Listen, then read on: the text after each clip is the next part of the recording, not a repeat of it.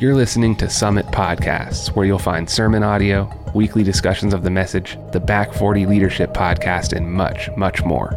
Subscribe today at summitpodcast.church and share this episode with your friends. Summit Church, every life made different. So today we are starting a new series and, and really kicking off our year.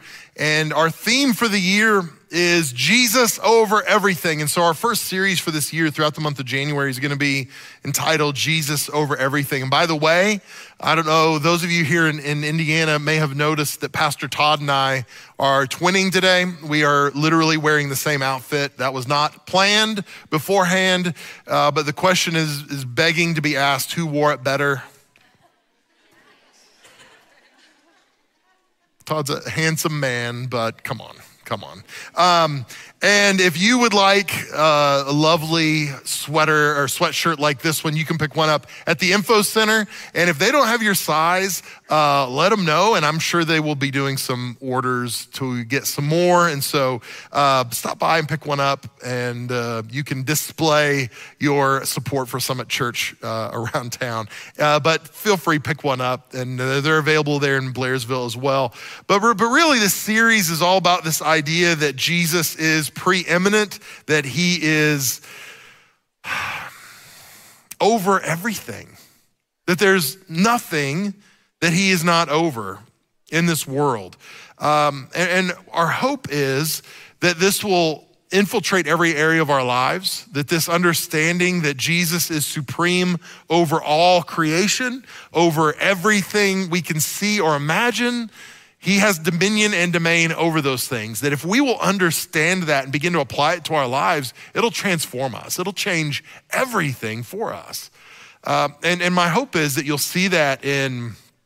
Uh, your desire to go on a world reach trip or be in a small group or uh, get involved in a serve team or uh, even something like Wednesday night coming to uh, the waiting room because it's a night that we can just come together and celebrate and worship our great God. And so, really, my heart for you is that um, by the time our year is over with, we will have all grown in a greater degree of, of love and affection for Christ and a greater degree of understanding that Jesus really is supreme over everything that nothing is withheld and held back from him. And so I want to walk through a, a, couple of passages of scripture with you today. The first is in Colossians chapter 1. And so we're going to start in Colossians chapter 1, verse 15 today. And it says this this is Paul writing to the Colossian church, and he says, Christ is the visible image of the invisible God. He existed before everything was created and is supreme over all creation. He's the visible image of the invisible God.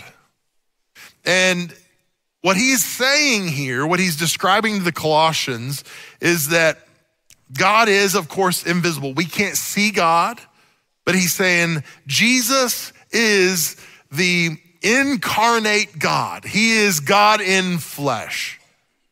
And there's something about being able to, to see him and touch him and be with him. Now, of course, when Paul was writing this Colossians, they could talk to eyewitness accounts of Jesus, people who had actually physically been with him, who knew him personally.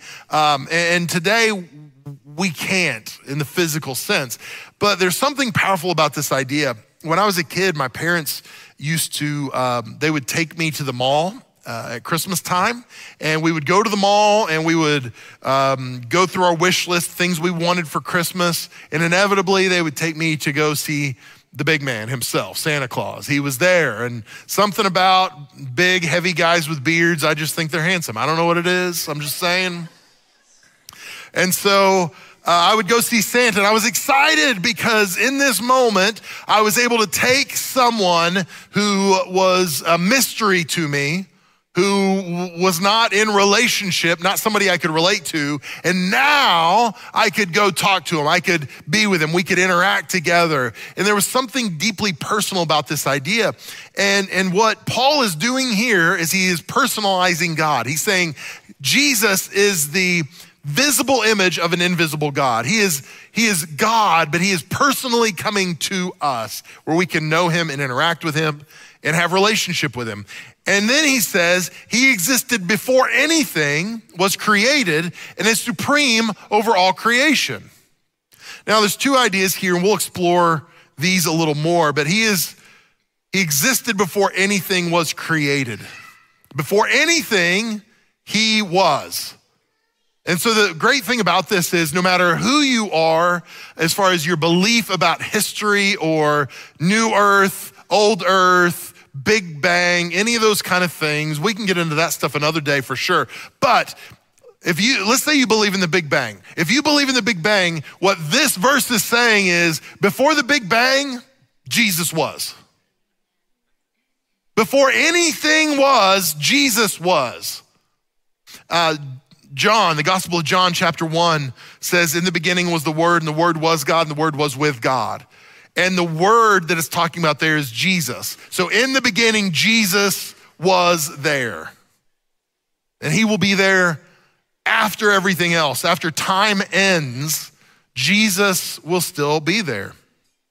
It says, and he is supreme over all creation. Some of your translations might say firstborn. He's the firstborn of all creation. Um, now, this is important, and I want to I want to walk this out with you. When we see firstborn of creation, that doesn't really make sense to our understanding, and this is where uh, the Jehovah's Witness. We talked about them a while back, but one of the reasons that we consider the Jehovah's Witness a cult is because they don't believe Jesus was God. He wasn't God incarnate.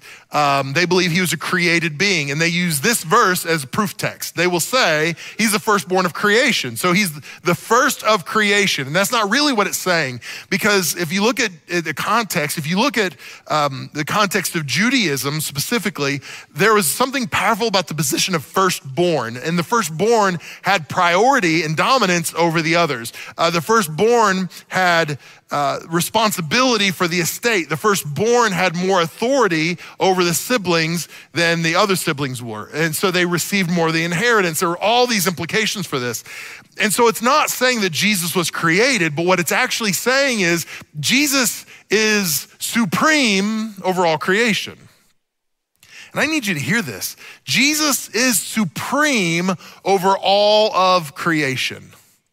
Everything that we see, everything that's not seen, Jesus has supremacy over those things. So, what does the word supreme mean? If you just look it up, Webster's dictionary, it means this the highest in rank or authority, greatest in degree, quality, or intensity, characterized by highest excellence or achievement, outstanding, ultimate, final, of utmost importance, crucial. Now, here's the thing if I asked you, is Jesus supreme? Most of us would say, yes, of course.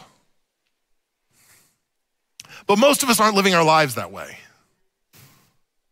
Most of us don't live our lives like Jesus is the highest in rank or authority.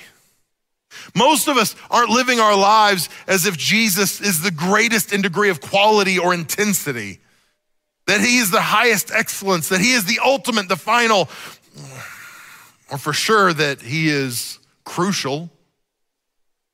See, we think Jesus is important, we just don't think he's of utmost importance.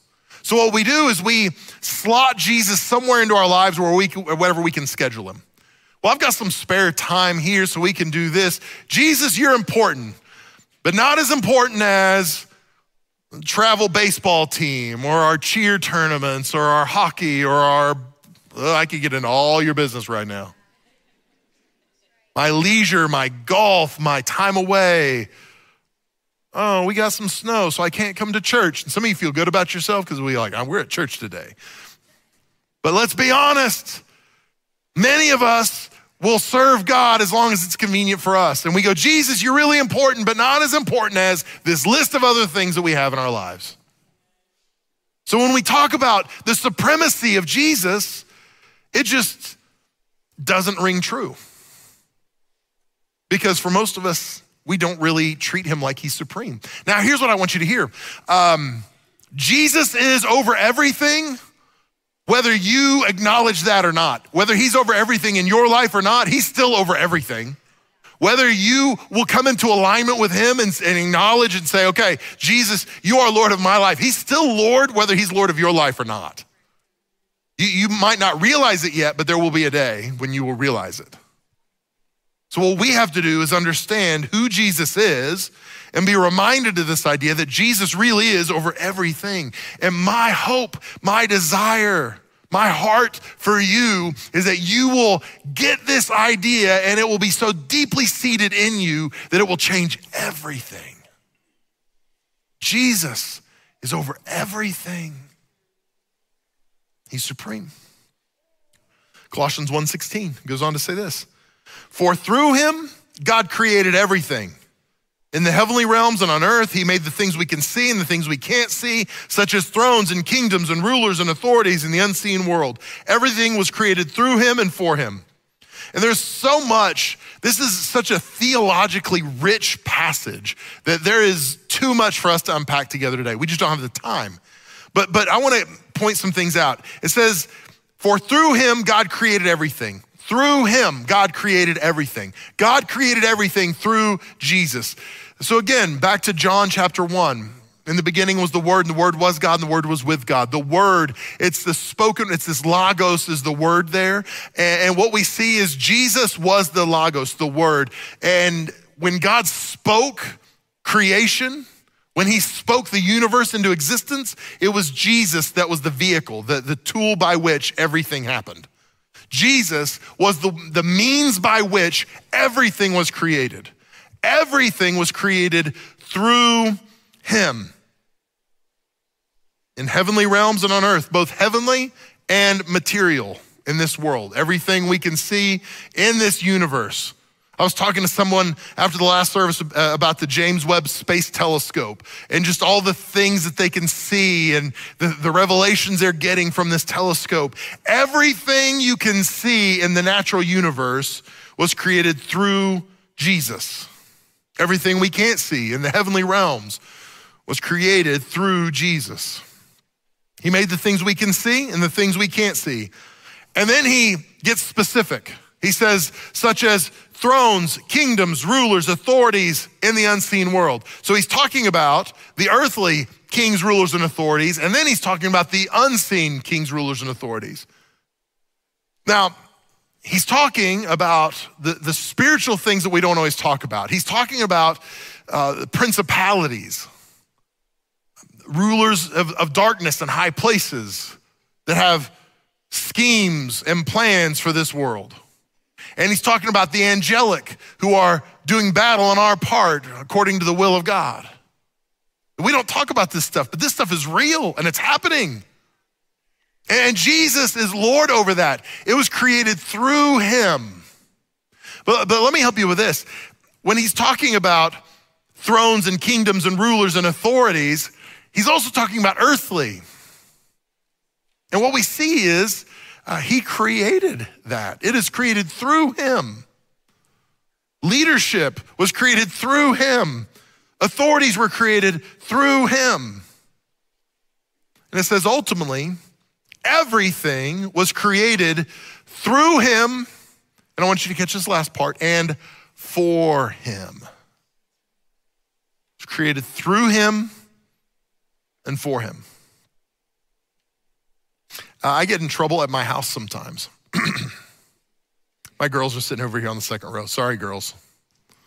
I get in trouble at my house because what happens is my girls, they will go out and eat, and they will come home, and they will deposit leftovers in our refrigerator. And typically, I'm the only one in our house that really eats leftovers. I'm like a garbage disposal. I will like, I know it's grown some mold on it, but that's where we get penicillin from. It'll work out, it'll be all right. It's not quite that bad. But I will eat leftovers. And more than one occasion, I have been in the kitchen and the girls have walked in and they have opened the refrigerator door and I've seen it. They open the door and they go, What's wrong? And they will say, Did you eat my leftovers? And although I'm afraid of their mother, I am not afraid of them. And I will say, Yes, I did. But, Dad, those were my leftovers. I was looking forward to eating those. I was going to eat it today. It's been in there three days. The statute of limitations had ended. I, they were free game, right? Now, here's the thing I don't wait at the door when I know they've gone out and eaten. I'm not waiting at the door with a fork in one hand and a knife in the other. I'm like, what do you got in the bag? Give me the bag. Just accosting them with their leftovers and they walk in the house. That's not what I'm doing. But if it's been in the fridge, I'm gonna eat it. And so they will say something like this Daddy, those were my leftovers. And I will say, No, those were my leftovers.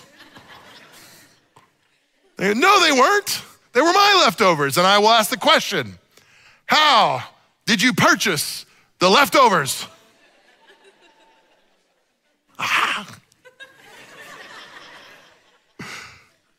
And therein is the solution. See? You used your debit card with which you probably got that money from me. So that was my leftovers from the start. I just allowed you to have the first portion, the leftovers were mine.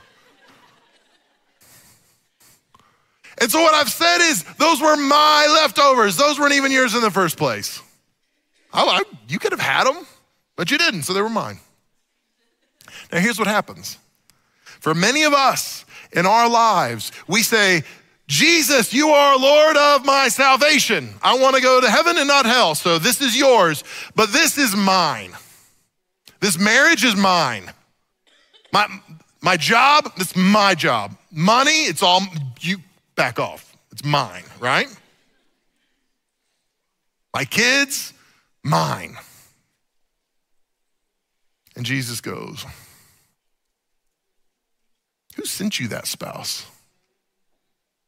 How, did you get that job exactly? Who gave you the strength and the talent and the ability to do what you're doing so you could earn an income? And, and we go, It's mine. And Jesus goes, I don't, I don't think so mine. Why? Because everything we can see and cannot see, rulers and principalities, all of it was created through him and it is for him. It's not for us, it's not for me. The problem is, and we'll talk about this a little more, the problem is when I begin to think my life is about me, when I begin to think that I am supreme, that, that I am over everything. And we, you might scoff, but I'm telling you, we live in that place where we think it's about us, where we think we're supreme. We have to understand everything is created through him and for him. Romans chapter 11, verse 36, it says this Paul says to the Romans, everything comes from him and exists by his power and is intended for his glory, all glory to him forever. Everything was created through him and for him, but let's be more specific for his glory. Everything in our lives is for God's glory, not even just the good stuff, the bad stuff. When we fail, when we blow it, when we're stupid, and we go, how could God get glory out of this? I don't know. But it is all for God's glory. God's to get glory out of it somehow because we are created through Him and for Him. Your life is not for you. Your life is for Him. My life is not for me. My life is for him. There is nothing in creation, there is nothing in our universe, in our known universe, in, in, other dimensions, in the heavenly realms, that Jesus does not declare his authority by saying, It's mine. It's all his. And when we understand this, it begins to shift our hearts. It helps us understand this was never mine in the first place. My life was never my life. My job, my kids, my family, none of this is actually mine. It is all God's. Jesus has authority over all of it. Verse 17 says this. Colossians 1:17. He, talking about Jesus, existed before anything else. We reference this in verse 15. And he says, and he holds all creation together. So he existed before anything else. So he is first in order. I don't know about you. I like being first. Um, do you remember when you were a kid? I remember in elementary school, um, the teacher would say something like, okay, class, line up at the door, and second grade, third grade Mel Massengale was pretty aggressive. Get my chubby elbows out there and start just knocking kids over like, Raw. I would get to that door because I wanted to be first. I didn't want somebody else to be first. I wanted to be first. And even today, think about this. Um, man, we struggle waving people in. You're heading through the Fort Pitt Tunnel. You got eight lanes of traffic merging into one. These got to be get over here. These guys got to get over here. And, and, nobody wants to wave anybody over. Like you're you're playing that game where you are merging, but you just keep your eyes forward because you know if I make eye contact, I've got to let them in. So you just stare forward like you're a robot. Why? Because you don't want to let them in. You want to go first. We want to be first. And here's what you need to hear Jesus is first. Nobody's competing with him. Nobody is threatening his position. He is first. Why? Because he was before all things. So he's first in order. He was first. Colossians 1:18. Christ is also the head of the church, which is his body. So what do we see here? He's first in authority. He's first in authority. This should bring us great comfort. There's no one with more authority than Jesus.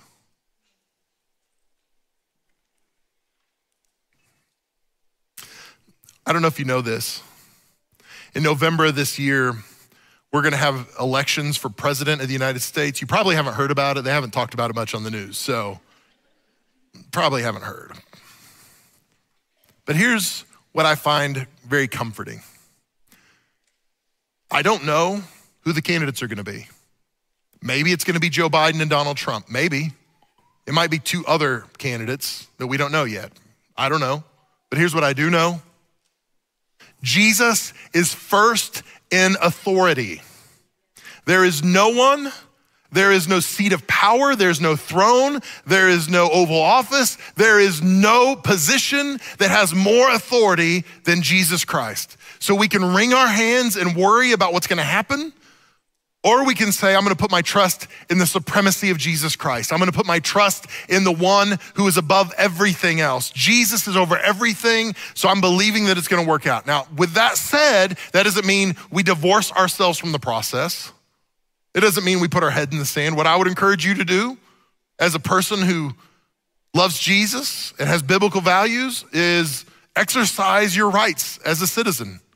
I would encourage you to vote early and often. I would encourage you to run for public office if God is leading you to. School board, borough council, all these things, we need godly people in those positions of authority. So I would encourage you to do that as your pastor. But what I would discourage you from doing is freaking out over the presidential elections.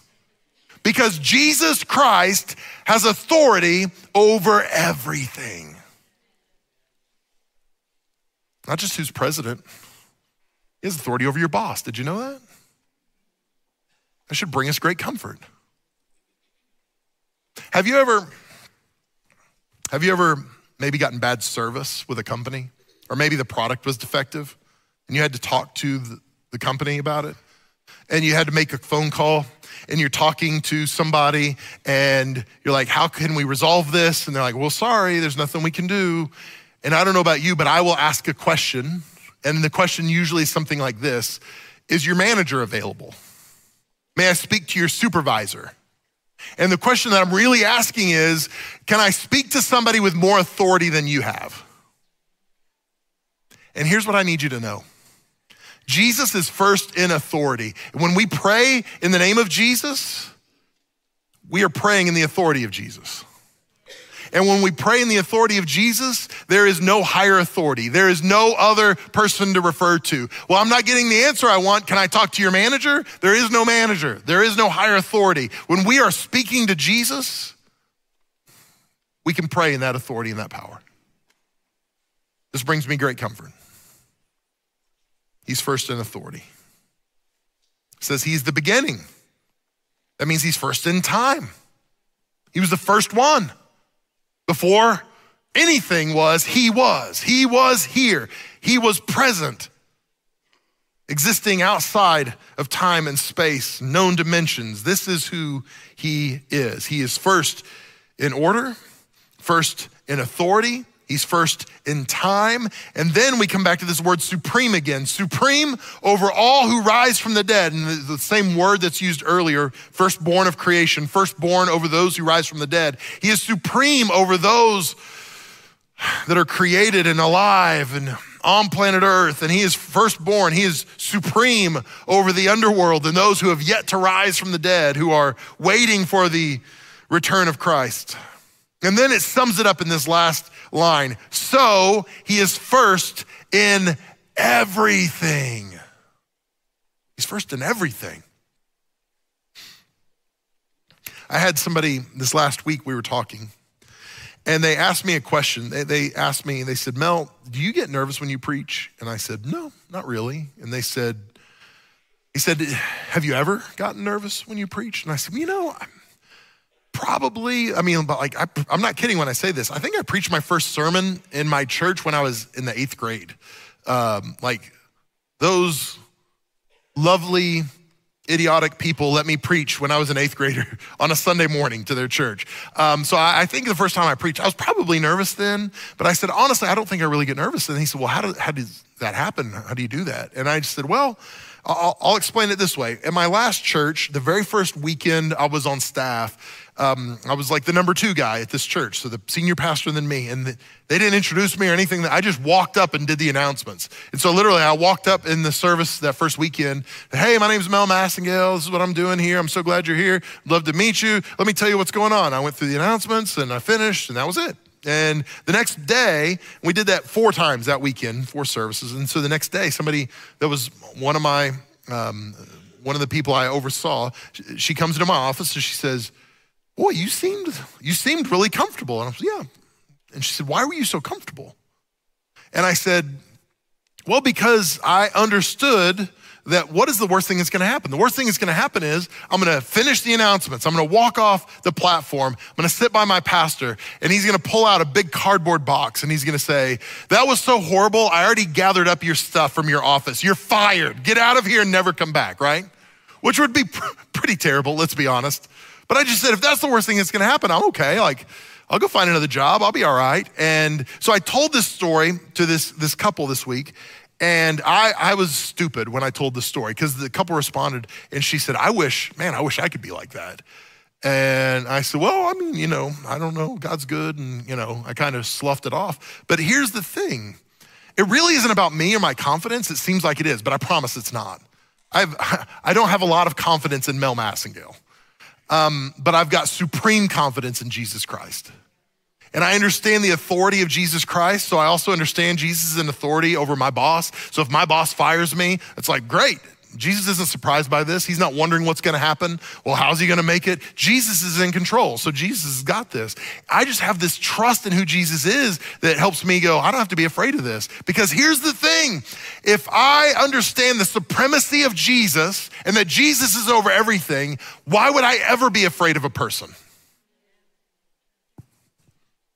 Yeah, they could fire me. Jesus will give me another job. this might sound morbid. They may kill me. I'll be in heaven. I'm fine. No matter what human beings can do to me. If Jesus is over everything, why would I worry? Why would I be anxious? Why would I be nervous? It gives us freedom to understand He is in control, He has authority. We don't need to be afraid, but we forget so easily. Hebrews chapter 1. Hebrews chapter 1, um, well, the book of Hebrews is written to a group of Jewish people and Jew, non Christians and Christians, and the writer's making the case for the supremacy of Jesus. Why? Why Jesus is better than the old covenant, better than their old way. And I don't have time to unpack all this, but I just want to read through a little bit of it with you.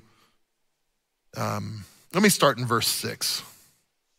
In verse 6 of Hebrews chapter 1, the writer says this And when he brought his supreme son, talking about God, when God brought his supreme son into the world, God said, Let all of God's angels worship him, talking about Jesus. So, what he's doing here in verse six is making the case that Jesus is superior to the angels. So, again, he's talking to a group of Jewish people that may not believe like we believe, and he's making a case. Jesus is higher than the angels. And then in Hebrews chapter 3, he makes the case that Jesus is greater than Moses, which is a big deal if you're a Jewish person. Then in Hebrews 4, there's this promise to enter into God's rest. And what he's talking about is the rest that Jesus brings us, but he's using this parallel language that's used when the Hebrew people left e- Egypt. They went through the, the uh, through the wilderness and into the promised land. They were entering into God's rest, is what they would say. This was, so this was an allusion to that. And so he's saying, hey, the rest you need, the promised land essentially is Jesus.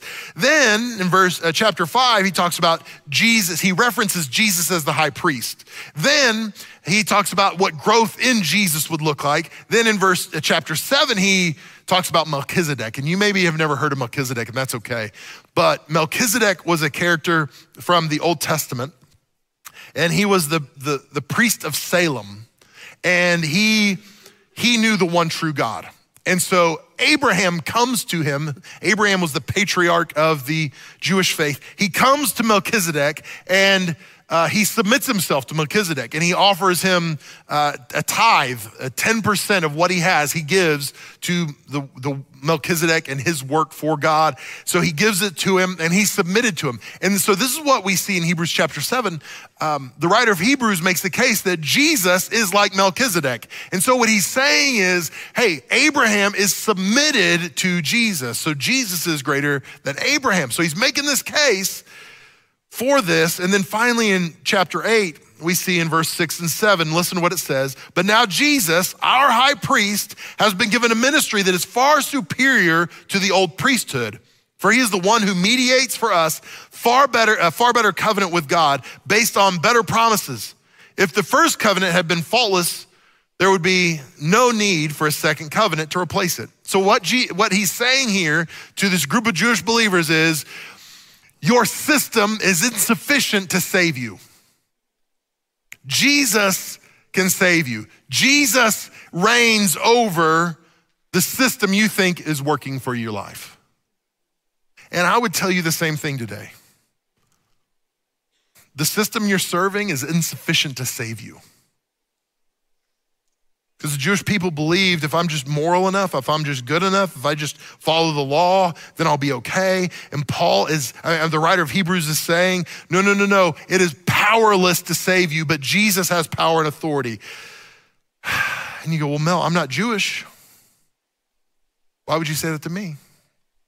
Because we drift, we forget. We forget that Jesus is supreme over everything. And what takes the place of Jesus in our own hearts is us. We think we're supreme over everything. Colossians, back to the book of Colossians, chapter 2, verse 8 says this Don't let anyone capture you with empty philosophies and high sounding nonsense that come from human thinking and from the spiritual powers of this world, rather than from Christ. For in Christ lives all the fullness of God in human body. So you are also complete through your union with Christ, who is the head over every ruler and authority. Again, this just reaffirms the authority of Jesus. But it says, don't let anyone capture you with empty philosophies and high sounding nonsense. He's saying there are things that make sense mentally and intellectually that do not make sense biblically. And he says, don't drift from the true gospel, but we drift from the true gospel when we are supreme in our lives. When our lives are really about me, my pleasure and happiness and joy and what I get and what I have. And our lives aren't about us.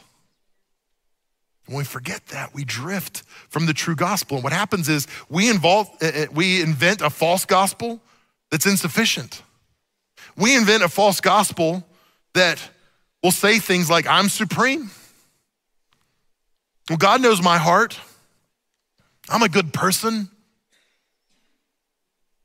What happens is our system, the law is applied to others, but grace is applied to us. Our system is insufficient to save us. In Romans chapter 1, Verse 21. I read this to you back in our series on Second Peter. It says this Paul says to the Romans, Yes, they knew God. Let me pause there. They knew God. What he's talking about is people who knew God intimately. They walked with God, they were in relationship with God. It says, but they wouldn't worship him as God or even thank, give him thanks. But somewhere along the way, they stopped worshiping him and thanking him. And I believe it's because they had become supreme in their lives. They began to think up foolish ideas of what God was like. They began to think things that were outside of what Scripture says who God is. They began inventing a new gospel.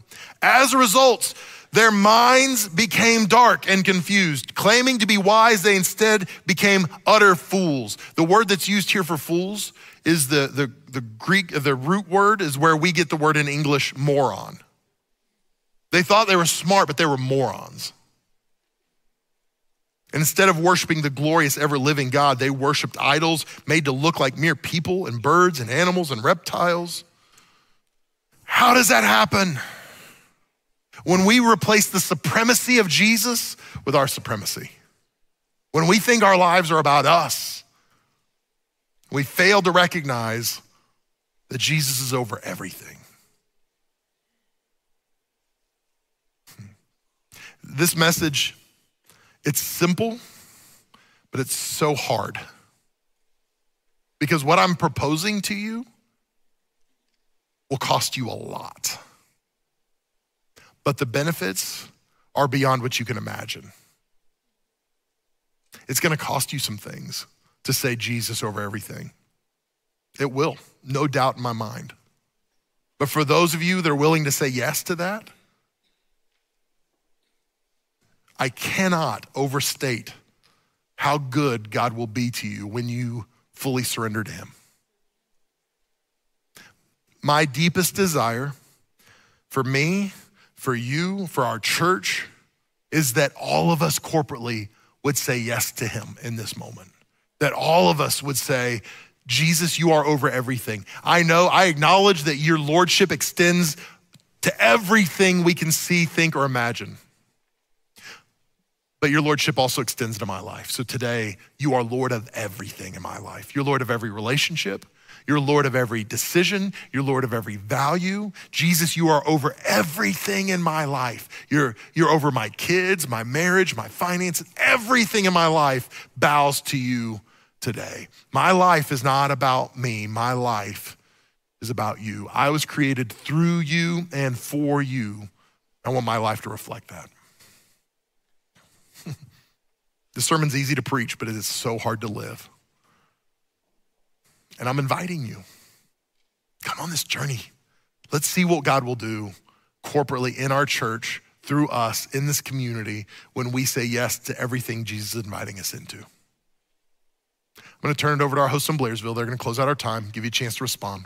I love you guys very much. God bless you. If you would, bow your head, close your eyes over this place. Let's pray together.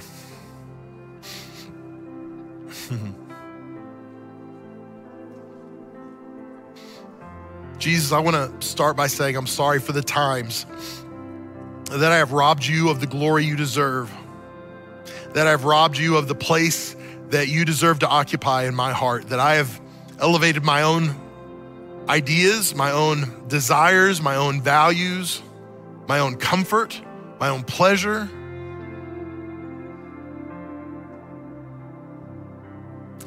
God, I, I pray, I pray today each of us would humbly submit ourselves to you. That we would recognize the place that you occupy and we would recognize that we are not your equivalent. You are first in all things. So, God, I pray today we would recognize the authority of Jesus in our lives. I pray that we would find a deep peace and comfort in that authority. It wouldn't be a threat to us, but God, it would comfort us. God, as we acknowledge that in our own lives, as our lives come into submission to Christ's authority, I pray that it would change us, that it would transform us, that we would find peace and joy that we never thought possible. We'd find freedom from fear and anxiety like we never dreamed possible. As we lean into your lordship and your authority, your supremacy, and we acknowledge Jesus is over everything today. So, God, I pray you would speak into our hearts and lives. I pray for those that are here today that maybe have never made a decision to follow you. I pray for those that, that have, but maybe they recognize today that the gospel they're following is really a gospel of the, their own creation. It's a gospel where they are supreme. And God, I pray that they wouldn't sense condemnation from that, but God, your Holy Spirit would just bring conviction today so that we can be restored and reconciled to you. So, God, minister in us. In these next few minutes, I pray that our hearts would be open and receptive to everything you've got for us. Now, nobody's looking around, your head bowed, your eyes closed. If you're here and you'd say to me, Mel, I know I'm not really serving God, I know I'm not in relationship with Jesus, I know that for me, I am supreme in my life, and I recognize the fault in that, the trouble with that. And today, I want to invite Jesus into the place of lordship in my own life. Whether you've ever invited Jesus into your life or not, whether it's the first time decision or a, a, moment to rededicate your life to Him, I just want to invite you. If that's you and you recognize that's you, would you put your hand up real high where I can pray with you? If you say, Mel, include me in this prayer, I want to be, yeah, thank you, up in the balcony. I see you guys. Yeah, thank you on my left, ma'am. Thank you. Two more hands up in the balcony. Another hand in the back on my left. I see you. Praise God. Thank you. I see you. Yeah, in the center section. Thank you. Yeah, another hand up in the balcony. Praise God. Praise God. Yeah, thank you on my right. I see you, ma'am. Praise the Lord. Just a few more seconds. Anyone else? Yeah, I see you in the back on my left. Yeah, another hand. Praise God. You can put your hand there. Praise the Lord. Praise the Lord. Romans chapter 10, verse 9 tells us if you confess with your mouth Jesus is Lord and believe in your heart that God raised him from the dead, you shall be saved. So, what we're doing today is we're praying. I'm going to give you the words to say, but this is your prayer from your heart to God. And God's going to receive your prayer and you're going to be made whole. You're going to become his child today. So I want us all to pray this prayer, whether you raised your hand or not. Say this out loud with me. Say, Heavenly Father, thank you for sending Jesus, your only Son, to pay the price for my sins on the cross. From this day forward, my life is surrendered to you. Use me for your glory.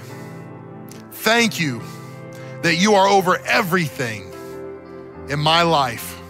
In Jesus' name, amen. Amen. Come on, let's give God a round of applause today. Listen, for those of you that prayed that prayer, whether you raised your hand or not, I want you to know you're a new creation today. Scripture says the old is gone and the new has come. So we want to help you take the next step in your faith journey. We want to help you begin to grow in your faith and walk with God and continue to keep your eyes focused on the supremacy of Jesus in your life. So we want to help you do that. And so if you would, uh, take one minute and fill out the card that's in the seat back in front of you. Fill that out and then stop by our next step table in the lobby when we finish here in just a moment. Give that to them. They're going to give you some resources. They're going to point you in the right direction. Um, and so we would love for you to do that. If you're watching online or you're here in the room and you'd prefer, you can simply text Summit PA to the number 94000. Uh, select the prompt that says salvation. Let us know about your decision today. And then when we finish up, um, you can still stop by our next step table. We would love to talk to you. So please take advantage of that. Our team is here to help you grow in your faith. Here's what's going to happen right now. Um, today, we don't just have Pastor Todd and we got the whole team. Here's what we're going to be doing. Um, we're going to be having the team come back and lead us. And we want you to worship. We want you to enter in. We want you to raise your voices and worship our good God, the supremacy of Jesus in this moment. While we're worshiping together, uh, our prayer team is going to be here and we would love to pray for you. So if you got needs of any kind, no matter how big or small, don't hesitate. Let our prayer team know. We would love to pray for you and come alongside you. So as the music begins, you can just slip out from your seat, find one of our team members, let us pray for you before you go. So why don't you stand your feet all over the room? We're going to worship together one more time, guys. I do want to invite you back for um, the waiting room on Wednesday night. It's going to be an incredible time of worshiping God together. And what a great way to start our year. So I invite you to do that. I uh, love you guys more than you know. And I'm so glad I get to be your pastor. God bless you. Have an awesome night. If you enjoy this content, please let us know by rating and reviewing the podcast. You can also contact us at summitpodcast.church. Remember to share this episode with your friends and on social media. Summit Podcasts can be found on Apple Podcasts, Spotify, wherever you listen to podcasts, we're there. Thank you for listening to Summit Podcasts, and we will see you in the next episode.